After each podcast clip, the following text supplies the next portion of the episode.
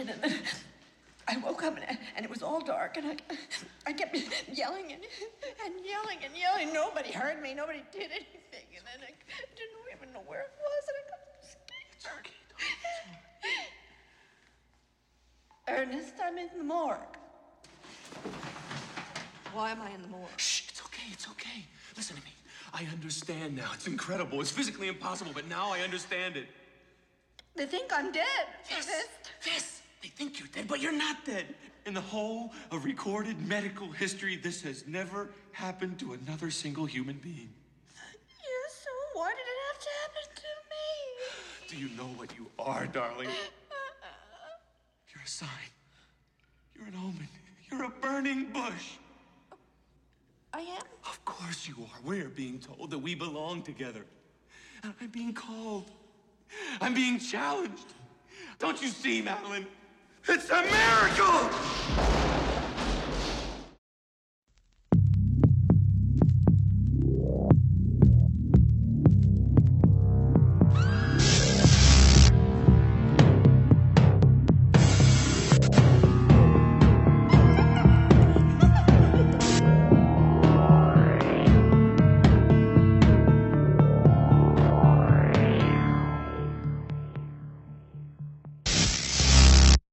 Welcome to the Blind Rage podcast. This is Brandon Ford.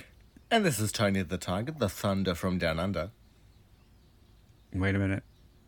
Aren't you forgetting something? But it's only Thursday. You, you told me I'm supposed to say something when. Never mind. I think I need you to say it every morning. Very well. Oh, Brandon, you're looking younger every day. Thank you, Tony. Thank you very much. That's so sweet of you. And this is episode 200 of the Blind Rage podcast. And if you couldn't tell from our little skit there, we are doing Death Becomes Her. And um, So it's it's Actually, it's less a bicentennial and more a gay centennial. Yeah, well, I did have it in my head that I was gonna d- try to work in a bisexual bicentennial and try to convince people that we were all about the puss now, but I don't think we could convince anyone of that. you, you can have my fish if you like. Um, but also, this doesn't bode well for me because we just had an epic fail. It was it's our 200 plus one episode. but it doesn't you know, it doesn't make me feel too good about the next hundred oh, Tish Tosh. you know how they say if you know your new year's day isn't good it sets the tone for the whole year Yeah, well, that was before the fireworks. mm, The fireworks Well. is the movie. yeah well last time well no uh, hmm. I'm just thankful that we only had just started the movie when i realized that we were not recording but um, the same thing happened to this um, in this fashion when i recorded the evil dead commentary Yes, with james eons ago and um, so like I did, we did then. I am just going to get the plugs out of the way, and then we're going to get into the movie because I don't feel like doing recent views and bullshitting about YouTube Karens and frauditors again. Because did you just? I did, sorry. twice, twice. She and well, that goes part and parcel with the two hundredth yes. episode. So two snorts up, Two I guess. of the trough. All right. Okay. Settle. Okay, so I would like to encourage everybody to please check out my books in Kindle, paperback, and hardcover editions by going to Amazon.com, typing in Brandon Ford. There you'll find my author page, which you can subscribe to in order to receive email notifications whenever I have a new release. If you prefer audiobooks, I also have several titles on Audible dot com as well as the iPhone books app thing, mm-hmm. whatever it is. If you don't already, please follow me on Instagram at writer Brandon Ford. You can also follow me on both Twitter and Facebook. No, Twitter and what's that other thing Instagram? called? Oh, Letterboxd. Letterboxd. See, I'm so inactive on it that I don't even remember what the fuck it's called anymore. Letterboxd at Brandon Ford. Um, you give yours. My Letterboxd is uh, Tony underscore the underscore bear. And my Twitter is Madonna Horror. And that's all I got. That's all you have. Mm-hmm. Because you will never, ever, ever open another Instagram account no matter how many times I pass through you. Well, I don't want to get Um, into that whole meta universe anymore. To promote the fucking podcast. What about the horror podcast? Jesus Christ. Uh, I, I, I don't even. um, um.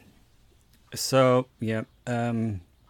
Now where do I go? Oh, if you have any questions, comments, concerns, critiques, suggestions, recommendations, please feel free to email me directly at blindragepod81 at gmail.com. If you haven't already, please stop by the official Blind Rage Podcast Facebook page to like and subscribe. Last and most importantly, please don't forget to rate, review, and subscribe to the Blind Rage podcast on your preferred podcasting platform, which, as of recently, includes Amazon Music as well as Audible. All right. Mm. And if you'd like to join So- in, make it a three way, let us know as well. Yeah. You can contact me on Instagram or Facebook, which I don't I didn't I don't generally don't give my Facebook, but I'm on Facebook. And you, you accept dick me. pics, right? Mm, mm-hmm, I do. As, you know, payment for being a part of this. You, you collect pubic hair like like in that movie Jade. Mm-hmm. Yes. Yeah. And I and I also look exactly like David Caruso on my best day. Mm-hmm. And my acting skills are. On right par. up there with him too. And and you do like a high heel up the asshole. I do. I love that. Um Okay, so yeah, if you would like to be a third wheel, no. if you would like to uh, join in on the fun and be a guest co-host, uh, please, yeah, contact me on Facebook or Instagram or whatever, and we'll see what we see. But what Um, do I see now? What's the question you I'm are going to see now death becomes her because we're going to get right into the movie Mm-hmm. um, so i am pretty sure that this is on prime if you want to watch along um actually it is on youtube Really? uh, Okay. Somebody uploaded Yeah. it. S- uh, it probably won't be there by the time Yeah, this yeah. episode is posted, but somebody did upload it. Okay. So we are going to begin. Death becomes her. In three, two, one, pl- play. I'm going to be hating myself for the rest of the fucking week for that whole disaster. Oh. We record. I'm so fucking mad at myself. You don't know. Because I thought I was being careful. I thought that I had everything as it was supposed to be. But uh, no surprises that I'm a giant fuck up. Oh. But I have a feeling that I'm going to be feeling a little lighter very soon because this movie always puts me in a good mood. Yes. Because it is such a fun movie and it is such a cult classic. Um and while I was looking up info on YouTube about it, I found a video that was posted about five months ago by someone who claimed that he saw some information about a remake. oh, okay. I don't think that's true. No, um, he said he believes it was just like some bullshit somebody yeah, made like on fan, Instagram. uh, but like a fan. Um, yeah, there was a poster, and um, it was Anne Hathaway as Madeline and Kate Hudson as um, Helen, and Robert Downey Jr. as Ernest, and Gag Me, Lady Gaga as Lisle. yes, yes, I I quite believe that was fake because I checked that up straight away. Like it's it's pretty easy to go. No, that's not true. Well, I heard that sometimes studios will look at that kind of thing, and if there's a lot of interest Yeah, yeah. based on that stuff, they end up d- making the movie. Um, but I don't really think this one needs Nah, to be nah. remade anyway. Well, And you go. go ahead. No, well, There there's there's a drag queen who put on a show called Hokum Pokum many years ago, and they're quite uh, of the belief that because of the success of that, Disney went ahead with a sequel to Hocus Pocus. Hmm. I think the sequel to Hocus Pocus is already forgotten. Oh, like- There's a flash in the pan. They waited too long. Way too long. I was never a fan No. of it. I think I was No, neither was too I. old for the market. Yeah. Well, I wasn't. I was like 12 when it came Oh, out. no, but I think that our tastes in horror was older. That's what I meant. Yeah. Like you were already on Texas Chainsaw Massacre, let alone Hocus Pocus. Mm. Yes, my my taste in the macabre was already rapidly horror developing. hymen was broken early. But as I was saying during the previous commentary for this, which thankfully we didn't get much further past this here, yeah. sequence. um, I was saying I I have seen this movie a million times that I never understood why everybody is walking out and saying she's so horrible and this is terrible and because I never claimed to know anything about musicals. I'm not a fan of musicals. I could count on one hand how many musicals I do like and have seen more than once. And this is pretty good to me. and she sounds great. She's got a really good voice. Better than Mamma Mia. Yeah. Well, I've never seen that, but I, well, uh, I, sh- I shouldn't critique it. Then. It was really just when she belts out the devil takes it all, uh, the winner takes it all, that it's a bit like, oh my god.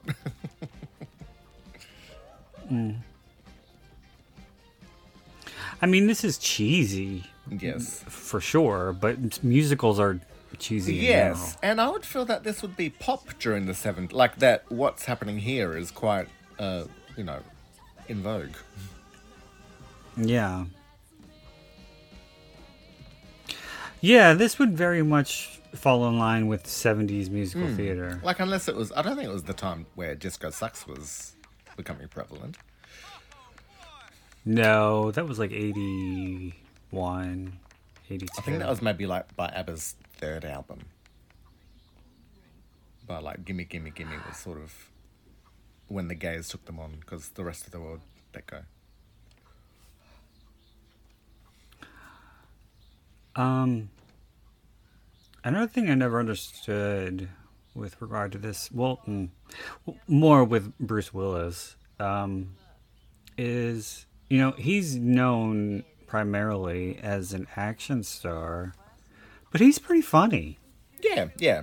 and I I never understood why he didn't do more comedy because he has a really good timing. Well, I, I think that um, Die Hard, not that it's a comedy, but I think he had some of his comedic timing in that. But like, He had yeah, some it was, it was um, a good segue into being able to do comedy. But yeah, I, I do agree with you. Um, though there was a time when there were a few action stars doing comedy, like Sylvester Stallone. Oh yeah, for Arnold sure. Yeah, Sylvester Stallone, Arnold Schwarzenegger. I do love um, "Stop or My Mom Will Shoot." I just used to remember the um, uh, the cartoon, and like you know, it was, it was Estelle Getty walking along and then picking up glasses for shoot. Anyway,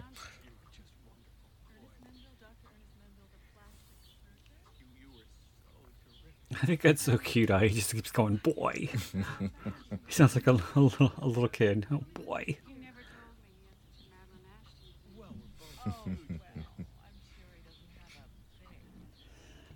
See, Gold is giving me very um how she looked in the out of towners. Yeah. Well, she, her her hair is blonder in the out of towners, Yeah. but she, yeah, she's very she's dressed very frumpy, Yes. and the hair, yeah. This has got to be a wig. Yeah, yeah, yeah. And she did have wig kind of hair in the out of towners. I don't know if that was a wig.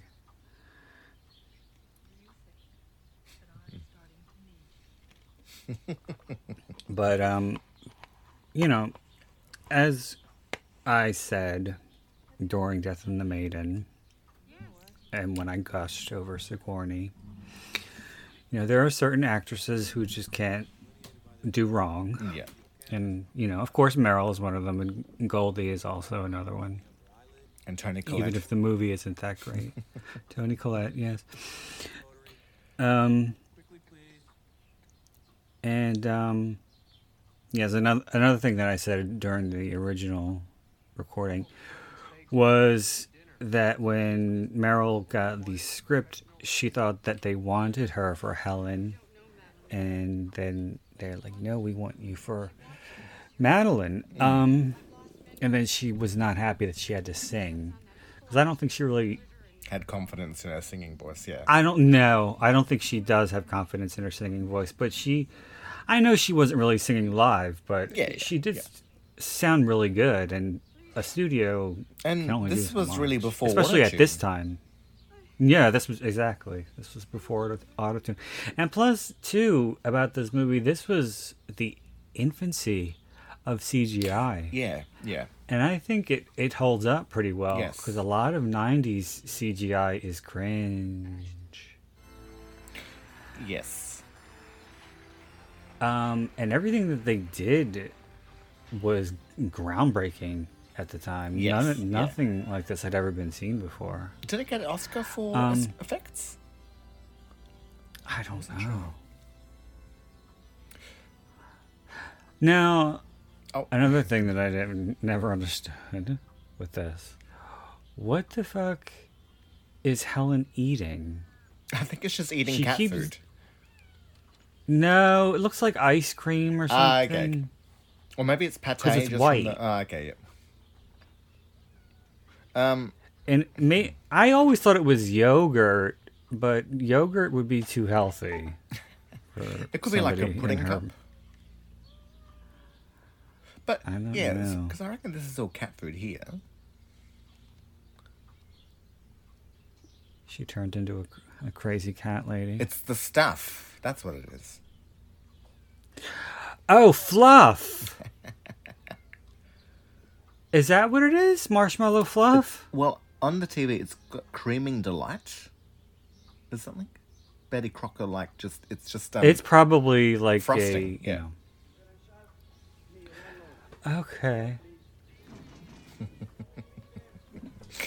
this like. Really Well, I mean, if you're eating icing, if you're eating icing out of the jar, that's not the best idea. yes, Or if it's if it is supposed to be a fluff type thing, that's just that's all sugar. do you have um Cadbury cream eggs in America? Yeah. The inside is just fondant. I'm not I fond of that.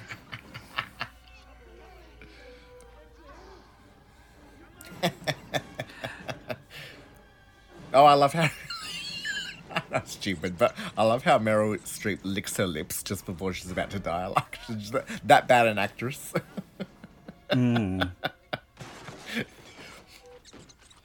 Well, that was a, that was another thing that I had thought about. Um, getting back to the musical, um, that she is not really capable of giving a bad performance, and that's why it. I always thought it looked good to me, but she does play a really good bad actress in that movie. yes. I love that speak. now, do you know?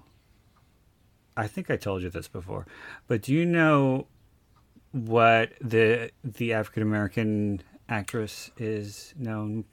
Is it For- Sesame Street? Yes, Ah, yes. she was on when I was little. Wasn't I used no, to watch her. I only ever remember. I think Linda. Was she the deaf one? No, I don't remember a deaf one. I remember her, and I remember Gordon. Well, we had uh, we had Sesame Street, but we also had Play School, and that had um, uh, Mick from Wolf Creek was one of the presenters. Yeah, you had that weird dummy that they found in the trash. No, that was on a show called oh God, Lift Off.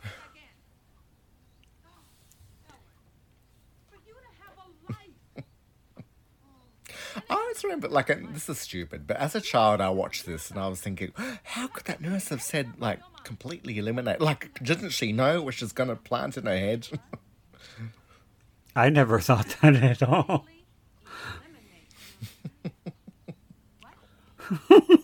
I just love her face there. She's like, "What breakthrough? Huh? What?"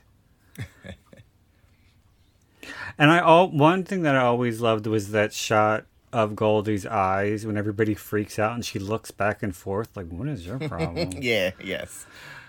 Like, this is not like. Uh, why would I not talk is about this it? is. I know this is normal. What's wrong with you? Delivery for Madeline Ashton and Dr. Ernest Menville. This is the same assistant as she had at the theater, wasn't it? I didn't notice. Oh, I'm not sure.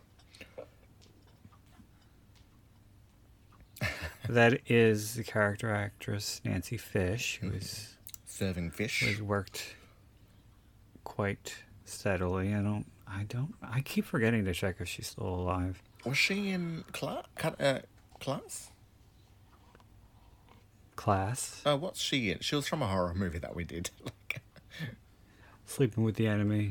Ah, that's right.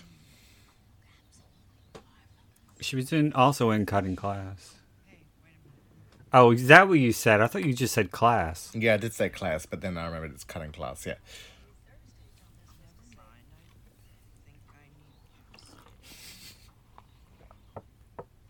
I think we recreated this quite well. Well, I I did have four years of training Yes, at in Juilliard's. high school drama. and I had 18 years in the closet. and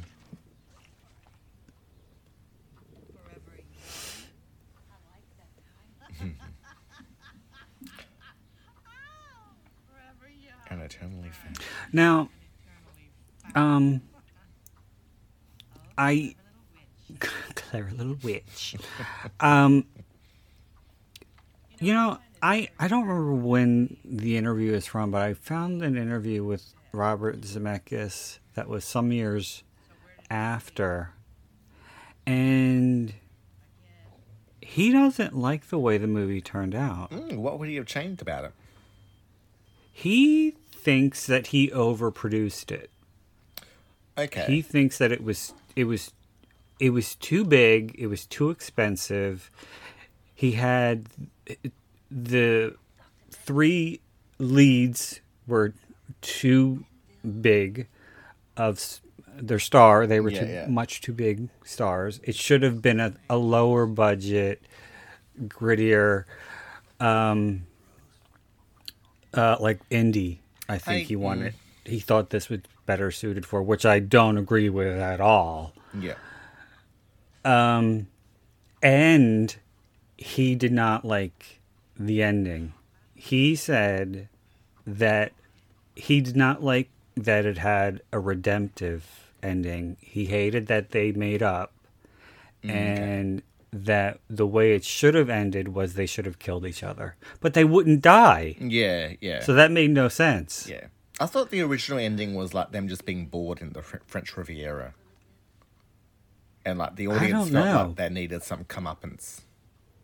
I don't I don't know. I don't know what the original ending was, but um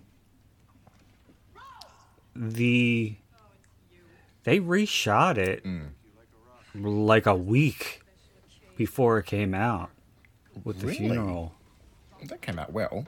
Yeah.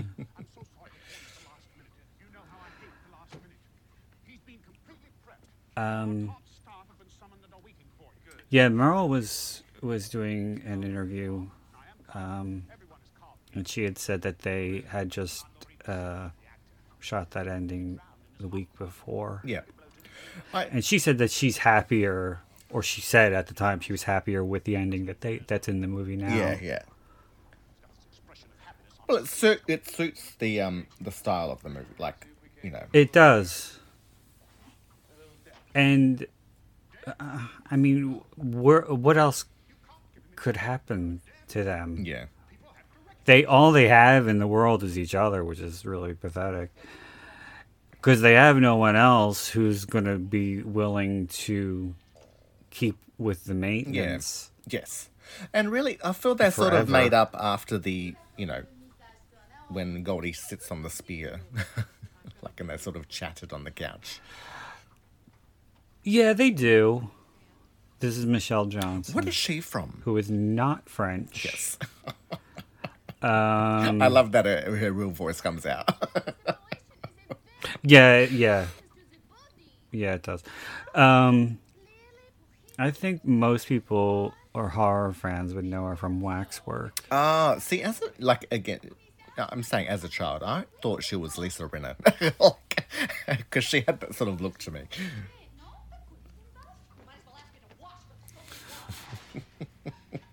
Um, and she's also on, or she's also one of my favorite episodes of Tales from the Crypt, Now, um, Split Second. this was supposed to be a Tales from the Crypt production, wasn't it? No, um, I think it was David Koepp wrote the the original idea for the screenplay was it was going to take place in an apartment building, four four floors, and um, it was going to be different stories. I think it was going to be like kind of like the movie Four Rooms, the way he described it Okay. and on each floor there were different stories and in the the one that inspired this um, it was about a man who murdered his wife who was a practicing witch so she didn't die and now she's resurrected and she's pissed Okay. Yeah, that's so it's like, what is he going to do? And it, it kind of um, developed from there because uh, David Koepp had a uh, a uh, co-writer, um, Donovan? Martin Yeah. Donovan. Yeah. David Koepp um, also wrote uh, Jurassic Park, and Stir of Echoes, I reckon. Stir of Echoes, and one of my favorite thrillers with Elizabeth Shue, The Trigger Effect. Oh, okay. He has been around for That a did while. not do well at all. No. And he also did a short with uh, Janeane Garofalo that was based on the urban legend that's in the beginning of Urban Legend Oh, with the uh, the guy in the back seat. was it uh, gas done as a thriller? Yeah, Okay. it was her. She was, or obviously, she was the woman in the car. Yeah. And um, the gas station attendant that was trying, that she thought was scary, perfectly cast, was Michael Rooker. Ah, yep, yep. and yeah and um yeah they stayed pretty true to the urban legend Yeah. um except he was able to get her to get her out. Yeah. um that he it was the same thing. The credit card company's on the phone. They need to talk to you.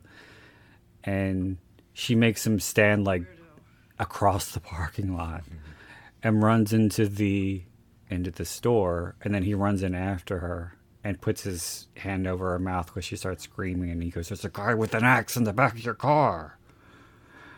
And then her eyes get real big. It was really well done um and I never thought that Janeane Garofalo could do a thriller, Yeah, but she's scared. quite good in it. yeah. Yeah, she was very good in it. She's blonde. Oh, okay. Um, um, something else I wanted to say. Now I forgot. We're talking about Uh, David. there's um. Speaking of Tales from the Crypt, that's uh Mary Ellen Trainor who was Ah, in yep. and all through the house. Yeah. the uh was this I always forget if it's either the first or the second. I think it was the first episode of Tales from the Crypt. Yeah. But you know, this was Robert Zemeckis, so Yeah, it's, it's pulling his favors. Um, he's pulling his Tales from the Crypt people. but going back to what you were saying far earlier, I think that um, I don't think the leads are mis like by what him saying overproduced. Um, um, like I do remember um, the Coen brothers when they failed with the Hudsucker Proxy. I think that was the name of it. They were saying that comedies should have a maximum um, um, budget because once you get past that, then that it starts becoming a bit um, not good. And maybe that was sort of just Robert's feeling is that uh, it- this is an expensive movie and um, like Lisle's place looks quite expensive. But I think it all works Well- together, you know. It's, it's the type of movie that it is. Well, that yeah, that's what it's supposed to be. It's a everything is supposed to be garishly decorated. It's all supposed to be. Everybody's supposed to have hideous taste. The build the homes are supposed to be like nouveau riche. yeah. Um, all very tacky. Yeah, it's the whole like uh, Beverly Hills facade and Yeah. mansion. McMansion. Um, and then there is the uh, Sunset Boulevard, you know, component that was a little seedling for this. Uh, apparently, uh, someone uh, had the idea that the act that these two would be older actresses, like um, I think Ann-Margret was the name that was thought. But then I guess like that would be far hard, harder to make them look young. Yeah. Well, Ann-Margret at this time was like in her sixties, I think. But like this could have been um, you know, uh, Joan Crawford and Bette Davis. Oh no, it would not. No, no, not not them. Not, but like they could have replicated that type of rivalry. Oh, those people can be so. I fired her. Well, I almost fired her. So I did nothing. So how's it been? Ah, heaven. It's absolute heaven. It's absolute heaven. This is a dream. You know, I often myself I don't deserve this because of this and It's like their marriage is stuck together, like out of spite. Yeah, pretty much. long ago. You didn't steal him. He went to you. Wasn't you? It was him. It was him. I want you to know something. I have never, ever blamed you. I like that she gives him the same exact speech. Yes, Pretty much. But not as not as minor aggressively. tweaks. It's No. almost like sympathetic. Well, she's trying to seduce him, Yes, so. yes. You've got a kid. Wonder what her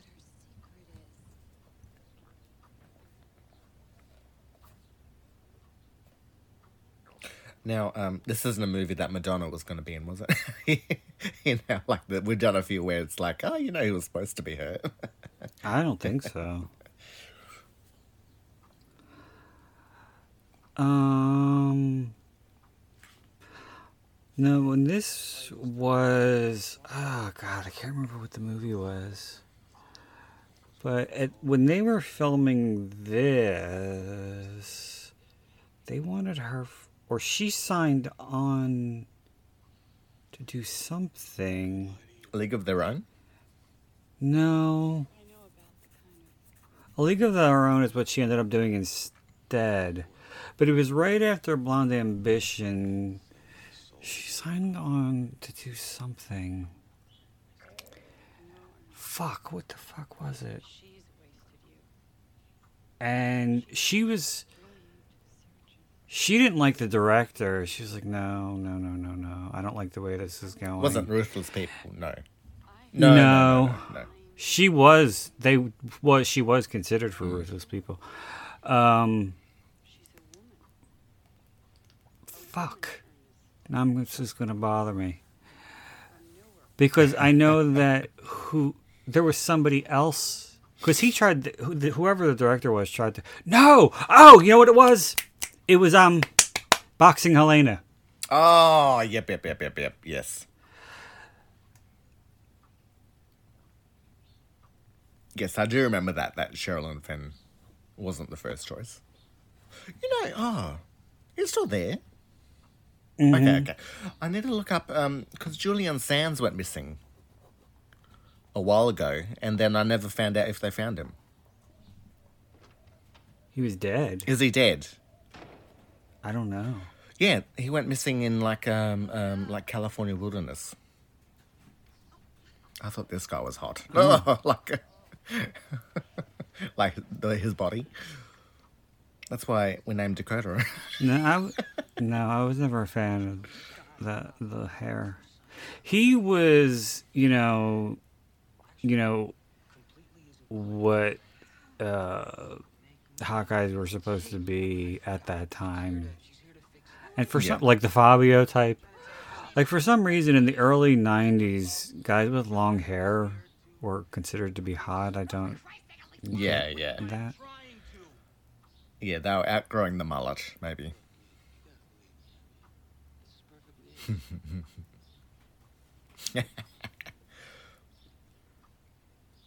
like I did something that I liked at the beginning that didn't. I feel like didn't really continue. Is uh, they showed blood, like whether that was on Bruce Willis's gloves or um, Goldie Hawn's, you know, handkerchief, but that didn't really continue with the injuries later.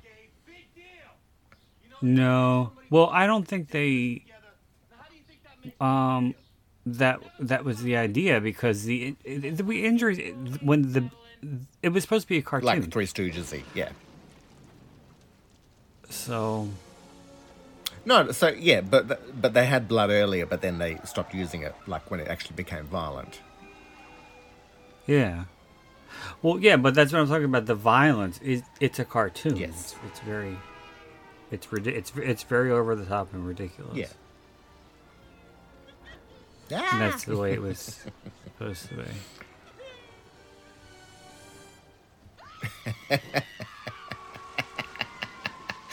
She's an idiot.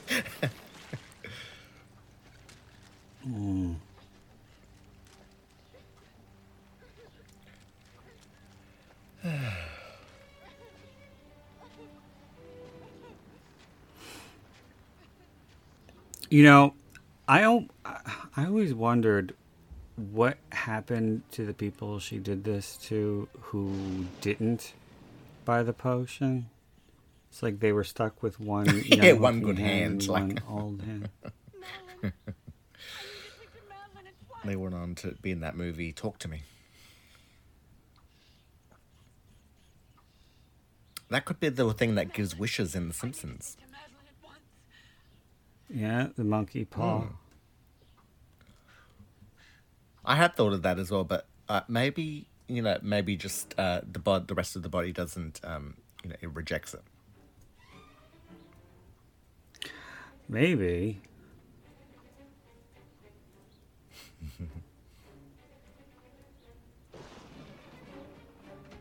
I can't believe like she meta signs like never again.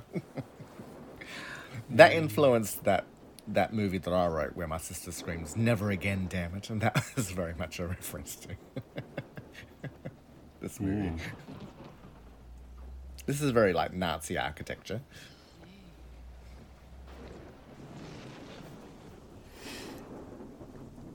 Um, I never understood what Isabella Rossellini's accent. I just always thought that she was laying on too thick, or her accent was too thick. Her accent is thick, yes. But she's purposely doing a mixture of Italian, French, and German, okay, and that's that's why it sounds unusual. yep. Sorry, she's doing Switzerland. Pretty much.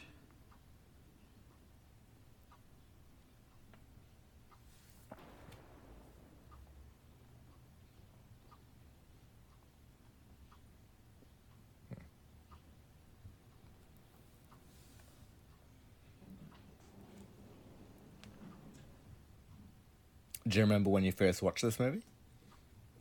When it first came out on video. Yeah. Because I do remember the ads and really wanting to see it. I think I saw it on TV because uh, I reckon my sis- my older sister saw it at the cinema and didn't like it, like because she likes Goldie Hawn, but um, she liked more like the House Sitter and Overboard style comedies.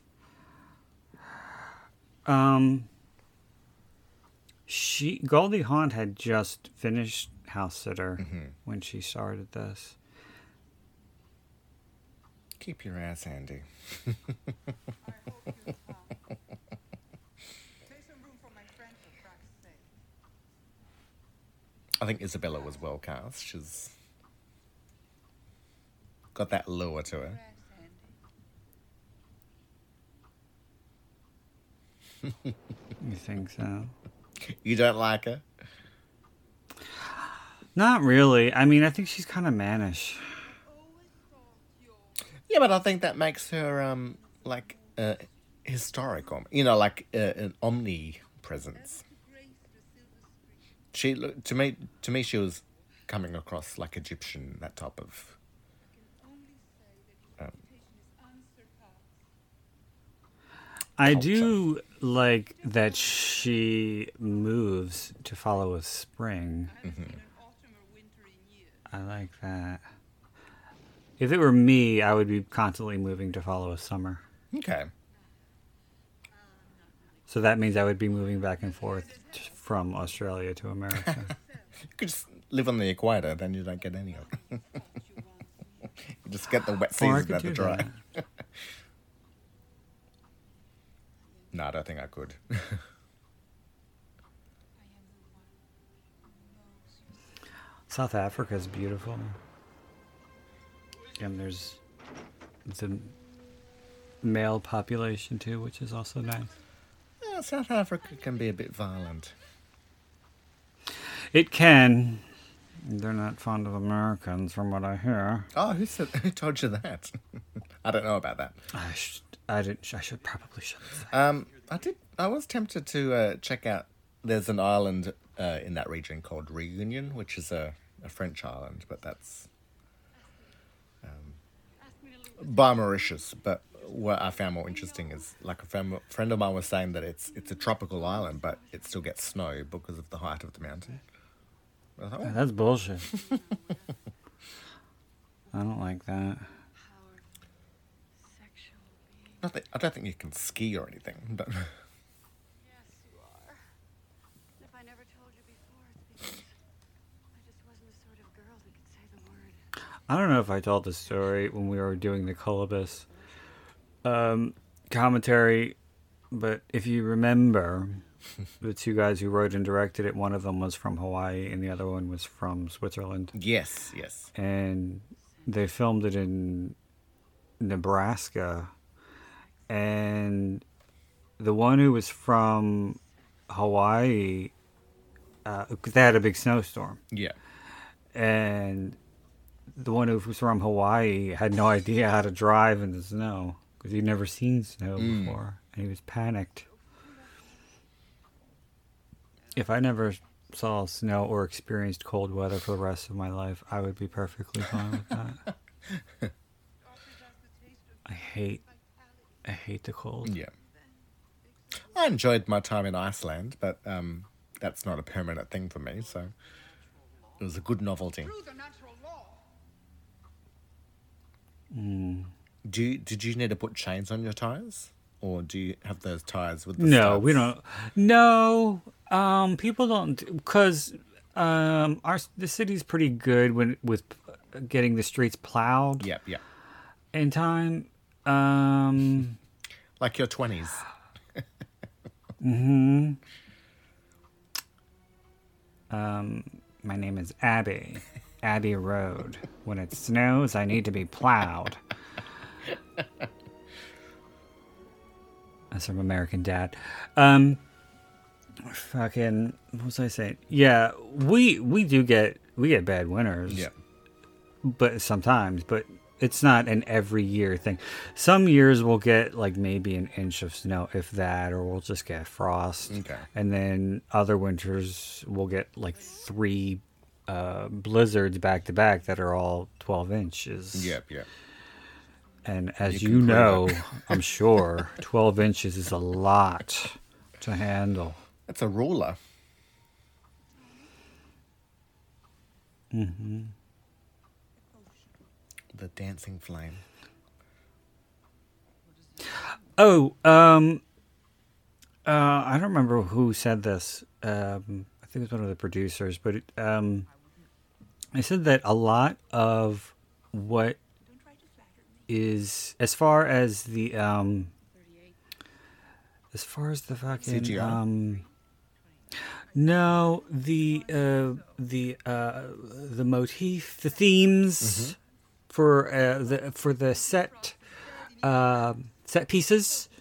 There we go. That's what I was looking for. Set pieces. A lot of it revolves around fire and mirrors Okay. and um, with the scene when I think it's when Goldie Hawn is going running down the scenario of how to kill Marilyn, and you know they, you see the explosion, and then you see the fire reflected in Yes, Bruce Willis's yes. glasses. It was very very intentional, and they had to do that um, without CGI um he had to, they had to give him specific glasses that were the the lenses were very flat and the fire that reflected off of them was from some kind of gas thing i don't remember Yeah. Propane. propane something or other I was trying to do Hank Hill. yes propane and propane related products Um, oh, I'll have to um. So here's your eternal hand. what about eternal hand How it's she's about to transform her hand. oh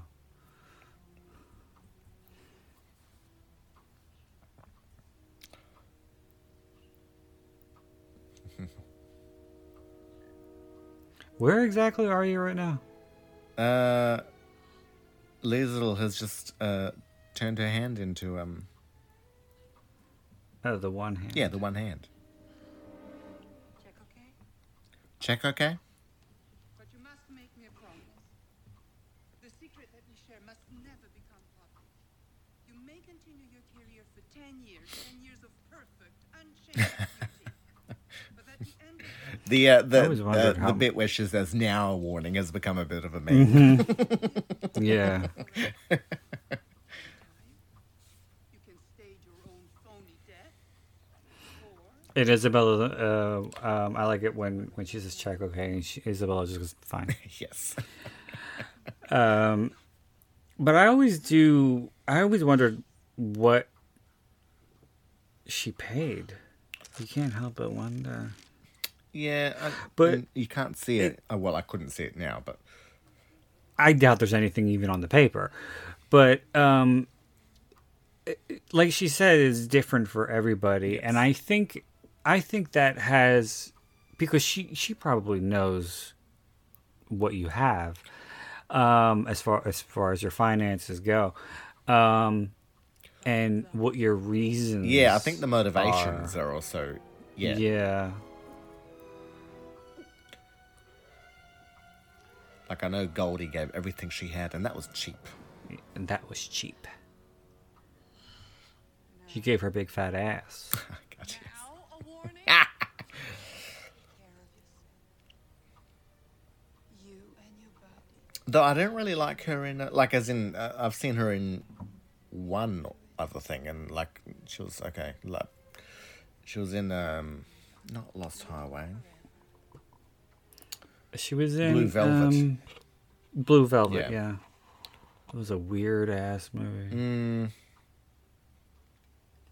I need to give it a try again. I did, you know, I did watch it and went with it, but Oh my god, fucking does fucking Dennis Hopper chew up the scenery in that movie.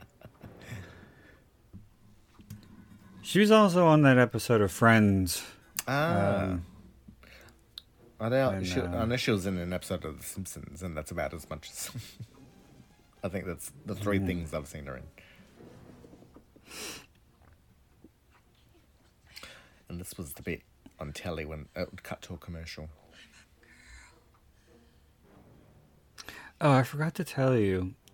Um, d- during that interview that I was listening to with Sigourney Weaver after we did the Death and the Maiden episode, um, she said that they started thinking about doing the movie um, not long after the play Yeah. uh, was running, and Glenn Close was in her role, Yes. and Richard Dreyfuss was the husband, which I could see, and what's his face was Ben Kingsley. Um, fuck, he was the father in the birdcage, not Robin Williams. Calista Flockhart's father. Gene Hackman. Ah, yeah. I, I remembered the first two that you said, but yeah. I- And it was Mark Nichols. And I'm pretty, directed. I'm pretty sure Sigourney Weaver went to see it. That's exactly what she wants you to do. You have no talent. I, don't- I wonder why none of those three were offered roles or were able to take it. You can't let her get away with it. Uh, I think everything worked out pretty well. Yeah, no, I'm. I'm but like, there's been some plays where um, it's notoriously occurred that a different actor or actress will take Now listen to me, Ernest. a, a role that was originated. Well, by someone sometimes it's not offered to them. Yeah. Well, it, sometimes it can also be like um, underhandedness. Like, Well, with um, with the movie Frankie and Johnny, that was a play yeah, with uh, Kathy Bates, and um, she thought when they announced the movie that she was going to be playing Frankie. but no. Um, and then they cast Michelle Pfeiffer. Um, but the with Frankie and Johnny, the character was supposed to be a plain Jane, Yes. um, And Michelle Pfeiffer's no plain Jane. And they made Michelle Pfeiffer as plain as they could in that movie. Yeah, she, but her eyes are just so uh, engrossing. You couldn't. I would just like to note that um, for the whole movie, Goldie Hawn's usually in red, and Meryl Streep's in white. Whereas in this fantasy sequence, they change over. Hmm.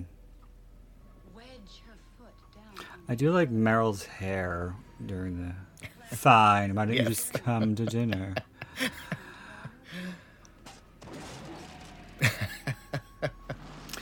Red is a good color for Goldie, I must say. Yes, and the hair uh, uh, looks good.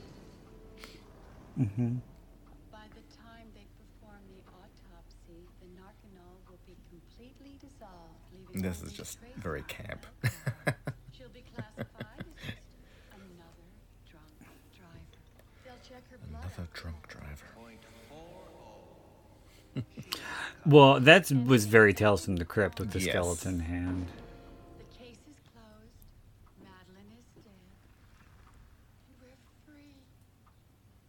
But the way she's so certain that things will play out is also, you know, like, come on. Yes, but also like um, But I kind of feel that she was intending on killing him as well. I don't know why. I just get that. um, Start your life all over. No, I don't. I never got that. I can start my life all over. We'll be so That I, I don't- plan well- would be to frame him. That would be good. Maybe, but I mean, mm, he's a mess. So I don't. She doesn't want him. Well, it seems like uh, Meryl didn't want him, but for the fact that she had him. No, So it's- yeah, it's that's like a, yeah. So with him. it's yeah, that's she's, she's doing the same thing. So like, if she kills Madeline and then gets Ernest, she won yeah. basically. But I And could, I could imagine their relationship to her. being the same as Ernest's with Mads. yeah, uh, definitely. Yeah, because after a while, the thrill of winning, Yeah. it's going to wear off. That's like going to be like, who cares anymore? You're my prize. what the? F- A flaccid Um, Undertaker.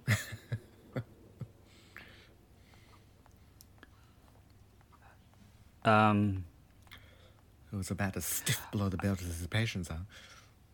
Oh.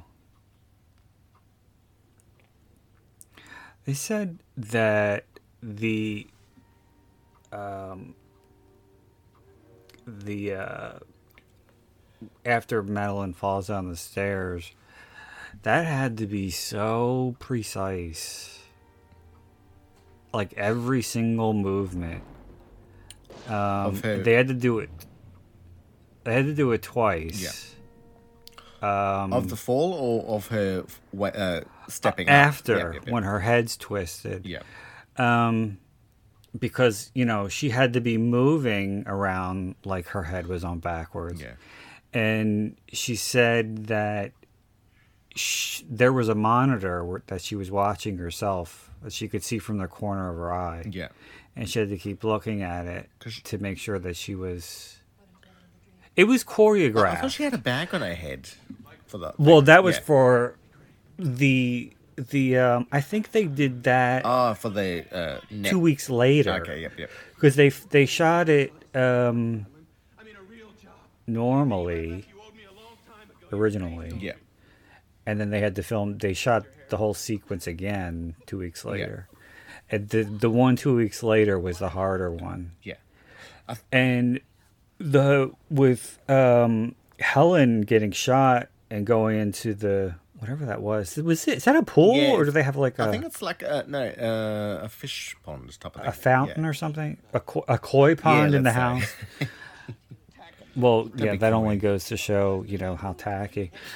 Um, but that was like a whole day. Yeah. And that was like a five second, ten second sequence. Yes.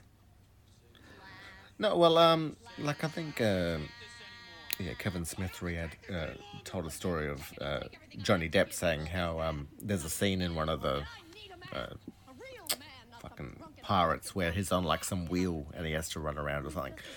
And Johnny was saying that that like little shot took like six months of having to do over and over again. Okay, well that's ridiculous, especially for those shitty ass movies. But I feel like I remember in an interview Meryl saying how like her mother came to the set for one of the days and she was a bit because like she had the bag on yeah, she came time. when she had when she had the the mask on. Yeah, and this was when they were still doing blue screen. Yeah, This was before green screen. but after black screen. Um, but I think yeah, I think Meryl said sh- she didn't really like like she liked the movie like didn't like the experience of the technical side. Yeah, it was very very technical. Yeah. Like um because the, otherwise the CG the CGI wouldn't have worked. Yes. Well, that was um like I remember uh, Ed Harris saying he didn't like working with Michael Bay. I reckon because um um Michael was zooming in just like right on his face, so he wasn't getting really. Uh, Ed was acting, but like you couldn't see any of his movements because it was so zoomed in. Huh. It was on the Rock was the movie, but like yeah, Well, supposedly the most miserable experience he ever had on any movie was The Abyss. Oh well, that's He James. Cameron, wasn't it? Yeah, that's James Cameron. He hated making that movie so much that he literally refuses to talk about it Yep, to this day. And I think that goes for a few people who were in it. Because not only was it a miserable shoot, but James Cameron was not. not he's really hard to work for. yeah. Like I'm uh, surprised that Sigourney's gone to back to work with him. Well, I think. Well, mm, But I guess one maybe it's a case of once you know what someone's like, then you can work around there. yeah. Well, I mean, she said that Roman Polanski was hard to work for, Yeah. and but she, sh I think that's the trick of an actor when you meet a new director. You have to within the first few days have to study them to see how they work and how they um, how they behave with actors because she said with him one thing that he would not tolerate is an actor coming up to him and saying how do you think how do you see this scene Okay. or what what's my motivation Yeah. for this scene if you did that he would flip out on you yeah. he wanted you to figure it out for yourself and then play it out for him and he would see if it worked or not Yeah, yeah. and then he would give you notes that's the way he worked Yeah. So uh, uh, what I was thinking is like uh, she was figuring out um, you need it, she needs to be fluent in the director's language of how they direct. yeah yeah i would say so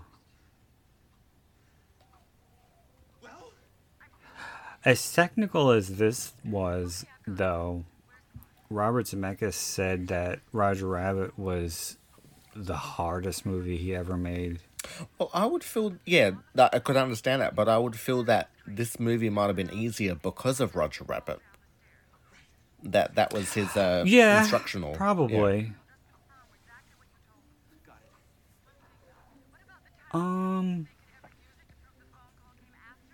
no, it's very difficult to determine time of death within a few hours. It's not really an exact science. I don't. I think it was Robert Zemeckis um, who said this on one of the interviews. But they said on the first day, the first thing they shot was Meryl going Ernest, and as soon as she did it the first time, they said the whole room filled with her ego Oh, okay. or the Madeline's ego. yeah, yeah. So it was like she had the character like that, Yep, yep. just by screaming Ernest. Yeah. I just have to make a telephone call. I showed this uh, to our cousin because he was quite young and um, they wanted a movie, and I thought this was a good segue to not be too scary, but to be like scary enough. And like when she starts walking, I was like, "What?" it was cute.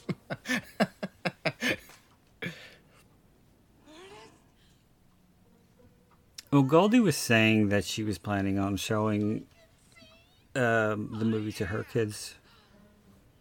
Um, oh, in the interview, that, yeah. was yeah, at that time. Um, What was this rated in America? Do you know? PG It thirteen. was, yeah. Um, I think at this time Wyatt was like six, and I think Oliver's like my age, Yeah. and Kate's a year or two older than me. No, it could happen. I've, I've never seen it happen, but it could happen. So they would have been like ten or, or twelve. Yeah. I don't know, just So they would they would have seen it like at the same age I saw. it. Yeah, yeah. Well, I would feel that, yeah, a thir- this is like a 13 year old movie. Yeah, I mean it's I mean like we were saying like I was saying before, it's not meant to be grisly. There's no blood. It's all very comical and cartoony. Yeah. Honey, I think I need a doctor. This was one of those cases too where and I would say this is probably true with all of Meryl's movies. They would have her do 3 or 4 takes Yeah. and she would do something differently with Yes, yeah. Or do something different with each one. And it was very hard in the editing room because everything she did was good. Yeah. So I was like, "Wait, okay, which one would work best here? Something that I've noticed, and it's the second time I've noticed it, there's a bit of like um, French signage, and I don't know if that's actually a case or if it's to show the pretentiousness of Beverly Hills. Probably. like La, La Hospital. Oh, that's probably Spanish. oh, okay, okay. Like L with an 'Cause apostrophe. we have a lot of signage. there's a lot of signage here that's because we have a, a, a large Spanish-speaking population Okay. in America, so there a lot of uh, there's a lot of important signage that's half Spanish, half Yeah. English. Here's uh, what's his name? Sydney What about shock? Maybe you should. Could be shock. Check it. Shock. Who? Pollack. The doctor. Sydney Pollack. Yeah. Are you sure? Is that his name? I don't. Isn't that what's his name? Who was uh? It's Wasn't he a director? yeah, and is Will Truman's dad in, in Will and Grace. He is an actor as well. Who's in fucking Eyes Wide Shut. Hmm. I think I'm confusing him for somebody else. Sydney Port. No, I don't know. Not Sydney Portier. Um. Um. Oh, we forgot to talk about the Tracey Ullman. Ah, yes. Subplot. But that's towards the that that isn't that one of the scene. That's one of the endings. That wasn't done. No. Um. There was a subplot with her character, Okay. And it had nothing to do with her. Yeah. It was just that it wasn't necessary Yeah, for the yeah. movie. It didn't go with the movie. Apparently, uh, the drugs that uh, the doctor has taken mixed with alcohol is a bad combination, I would assume so. and that's why he dies in the next scene. It's heart medication, so yeah. No, I never thought that was why he died. I thought I thought he died because he was because of what he saw was Like, yeah, I, I thought it was out of shock, but like, yeah. Combined with the drugs and alcohol. I do apologize, but my neighbor has now started playing the drums. So- Oh good. Last week it was Dakota polishing Yes. her nails on the floor. doing like a rap routine, making it scratch. That wallpaper. I so- hear it. Oh my god. Oh my god. Oh, that that sounds like tennis player used to creep me out whenever I'd see him. Who? The the tennis player with like the uh, the bloody knees oh, I never noticed. is in the waiting room. Yeah. And evidently, um, the nuns were going to be a bit more involved in the movie. Or, you know, the nuns coming from the, the morgue. I think it. Well, they were like them- an- they were supposed to be like angels. No, but, I, But think- I yeah. think it showed them like at the morgue, and that's why they were there. I don't know.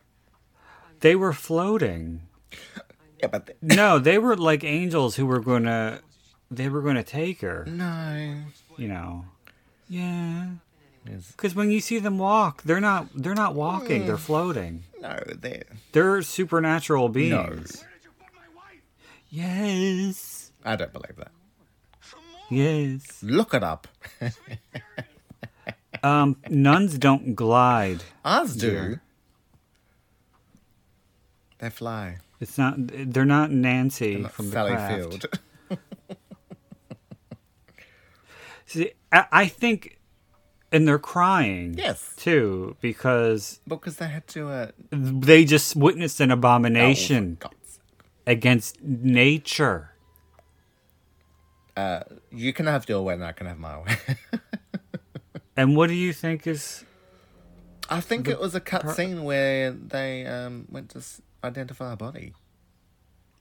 Why the fuck would they identify her? no, not her. Someone else. No, no. You could not be more wrong. Except for when we were talking about the Sixth Sense. It's got those glasses you hate. I know. I don't like them. And I always thought uh, Bruce Willis was really cute, and they don't work well on him either. No, but I think he's cute for being bold. Uh, as in, like, I, I prefer him without hair. I like I like that look. Yeah. It's I think like the Ed Harris getting back to him kind of look. I think it can make somebody look more masculine, manly. Well, it was, I it like was it. like uh, Elaine's boyfriend. You know, I thought he Puddy? was quite cute. The one that, that had- had shaved his head, and then she saw his driver's license, Oh. and she's like, "Oh my god, this is your Eh. hair!" And like, he tries to grow up black, but it's like George. chestnut yeah, with brown highlights. I didn't think he was all that. maybe maybe in my memories it was. In the whole of recorded medical history, this has never happened to another single human being. So why did it have to happen to me? Do you know what you are, darling? You're a sign. You're a burning bush. Of course you are. We're being told that we belong together. it's a miracle. I'm being challenged. Don't you see, man? It's a miracle.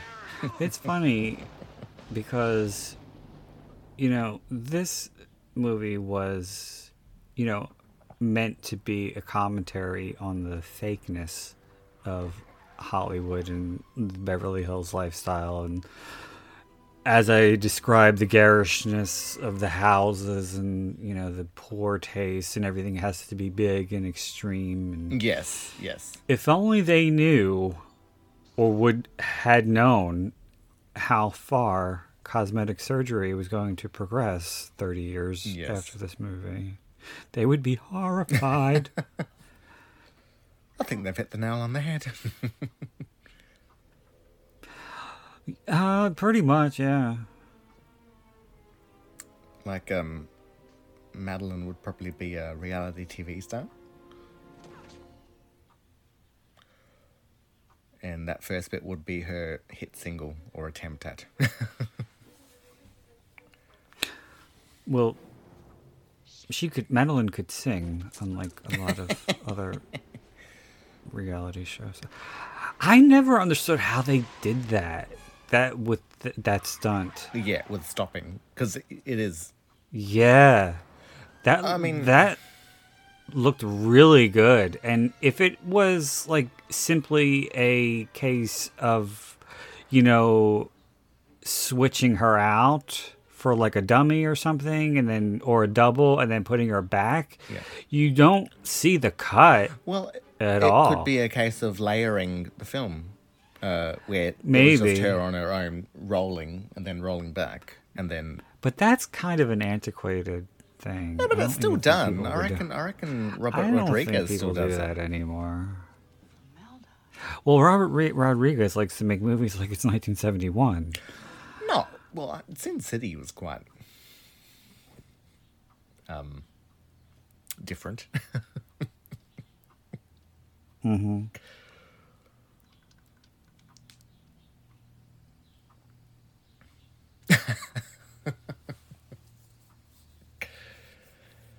Spray paint. what's your, I wonder if that's true. I wonder if that's true about applying makeup to to corpses. dead skin. Yeah, ask Jamie Lee Curtis in um, My Girl. I yeah. She looks like a ten cent hooker. Just don't want to rush things, Madeline. Yeah, uh, I wouldn't know what what chemical happens to the body after you die.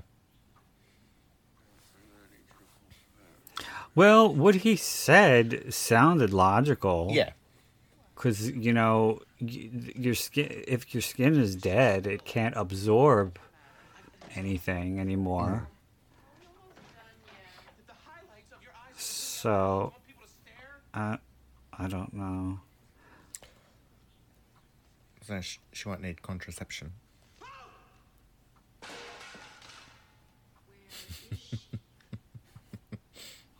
There's a movie that I would like to do very soon, and I keep forgetting to mention it for some reason. I can write it down and forget all Um, about it if you like. Would you be doing that you have paint on your I don't want to say it, oh, okay, okay. um, but um, it's it's a very, it's a very very dark comedy, like Dead Girl kind of dark. Okay. Um, But there's there's a um, there's a scene with kids in a classroom in the health class, and you they do that thing where they ask questions to the teacher anonymously by putting notes in a hat or a bag or whatever. And the lead character, who is quite um,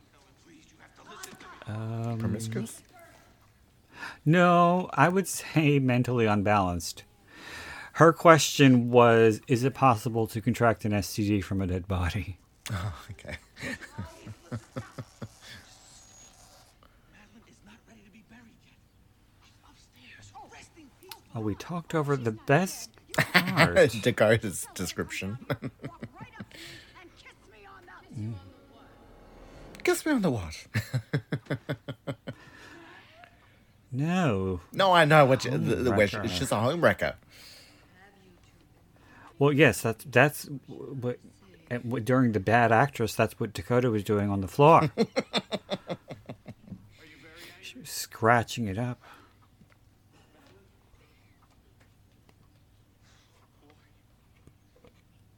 I think you should leave right away. I, I see a very, very bad situation developing here. Dear?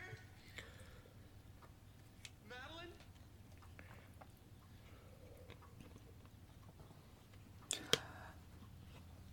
I heard conflicting things.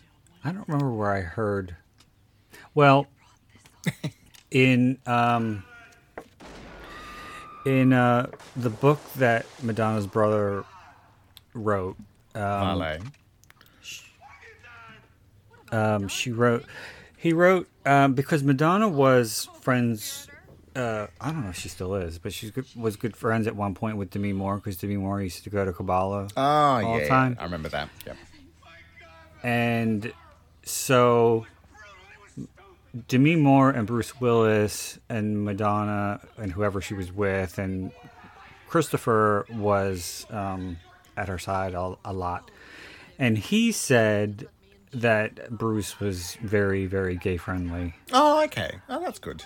Um, I don't remember who it was, but somebody said that the I said the opposite that he was uh, very intolerant Okay. and you liked to throw out around the F word. I don't Yep, yep. I don't know. I don't remember who said that. It was probably um never mind, I shouldn't say it. Um because of she's having some health problems currently, but um it rhymes with uh Kathy Griffin. Okay. What health problems is she having? Oh, God, she had lung cancer. She'd have half of her lung Oh, cut really? out. I didn't realize that. Um, so it wasn't Anthony. It was Christopher Ciccone. Get the shovels, dear. Yes. Okay. So they've both written books about Madonna.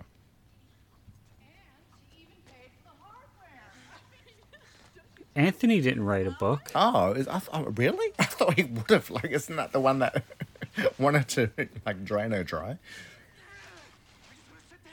I'm not going to be your cup all by myself, Madeline. Him, Talk about the one who died not too long ago. Well, No, he wasn't even in her life that much to even know much about her to even write a book. He was living, he was like homeless. And Oh, I thought he was in some of her film clips, or in one of them. her bro. No, I think you're thinking about Martin. Oh my god.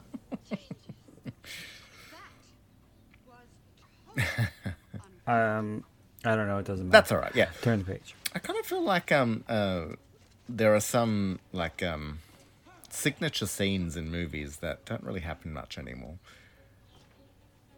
And uh, like say for instance, uh, um, Sharon Stone's unfolding legs, or this bit with the there's a hole in my stomach, you know, like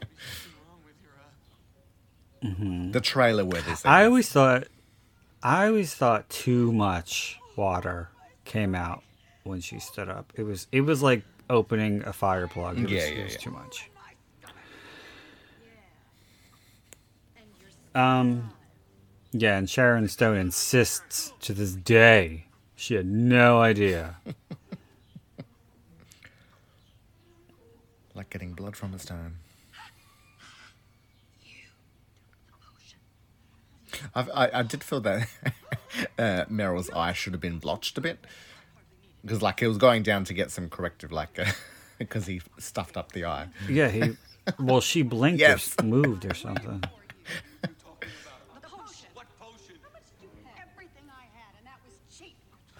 What I never understood that line. Beauty book my butt. It is. Was that supposed to be uh, Helen's book? Yeah, I think Was that supposed to be a beauty book, or did she say in like a cut scene or something that she was able to reinvent herself by way of some sort of um, self-help? Well, I thought beauty. No, I thought Forever Young was the beauty book. You know, Hmm. the one that she, where she was giving advice on how to be like, you know, thin and good looking. I get, I get, I guess, but um,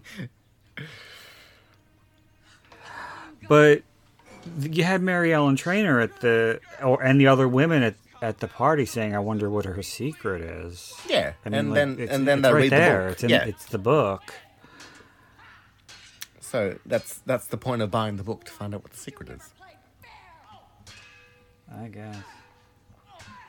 Here's how I played. I won. I'll just be upstairs. Yeah, that's because you could raise your legs higher and wider than anyone. Look at you now. Where's the maid in all this? I don't know. She clearly lived there. It's only good for one thing. She was cut.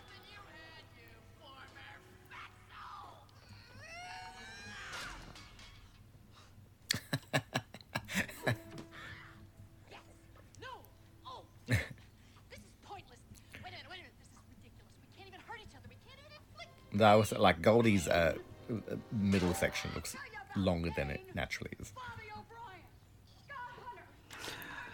Yeah. But being that she doesn't actually have a hole. I will not speak to you till you put your head on straight. They were all I Ugh. had, and you took them away from me. Not because you loved them, not because you cared, but just to hurt me. You hurt me on purpose. That is not true, liar. You attacked me first. Me? Yeah, you think I was blind? Uh, The um I couldn't hear. the shadows too of them fighting. You could tell that's CG. animated. Yeah, yeah, not yeah. real. You're insane. Then how come we never won? So that adds more to the cartoonishness of Yeah. the violence. And it wasn't usual for stop that. it wasn't usual for us to have. And it's okay when zombies are fighting. You're avoiding the issue. Well, um, that's what the the director said. Um, if this were to be made now, it wouldn't be as light of a comedy as it is. It would be very dark, and Madeline and Helen would be zombies. Mm-mm. Which they kind of are at the very end. I thought you I don't, I don't think it should ever need to be redone.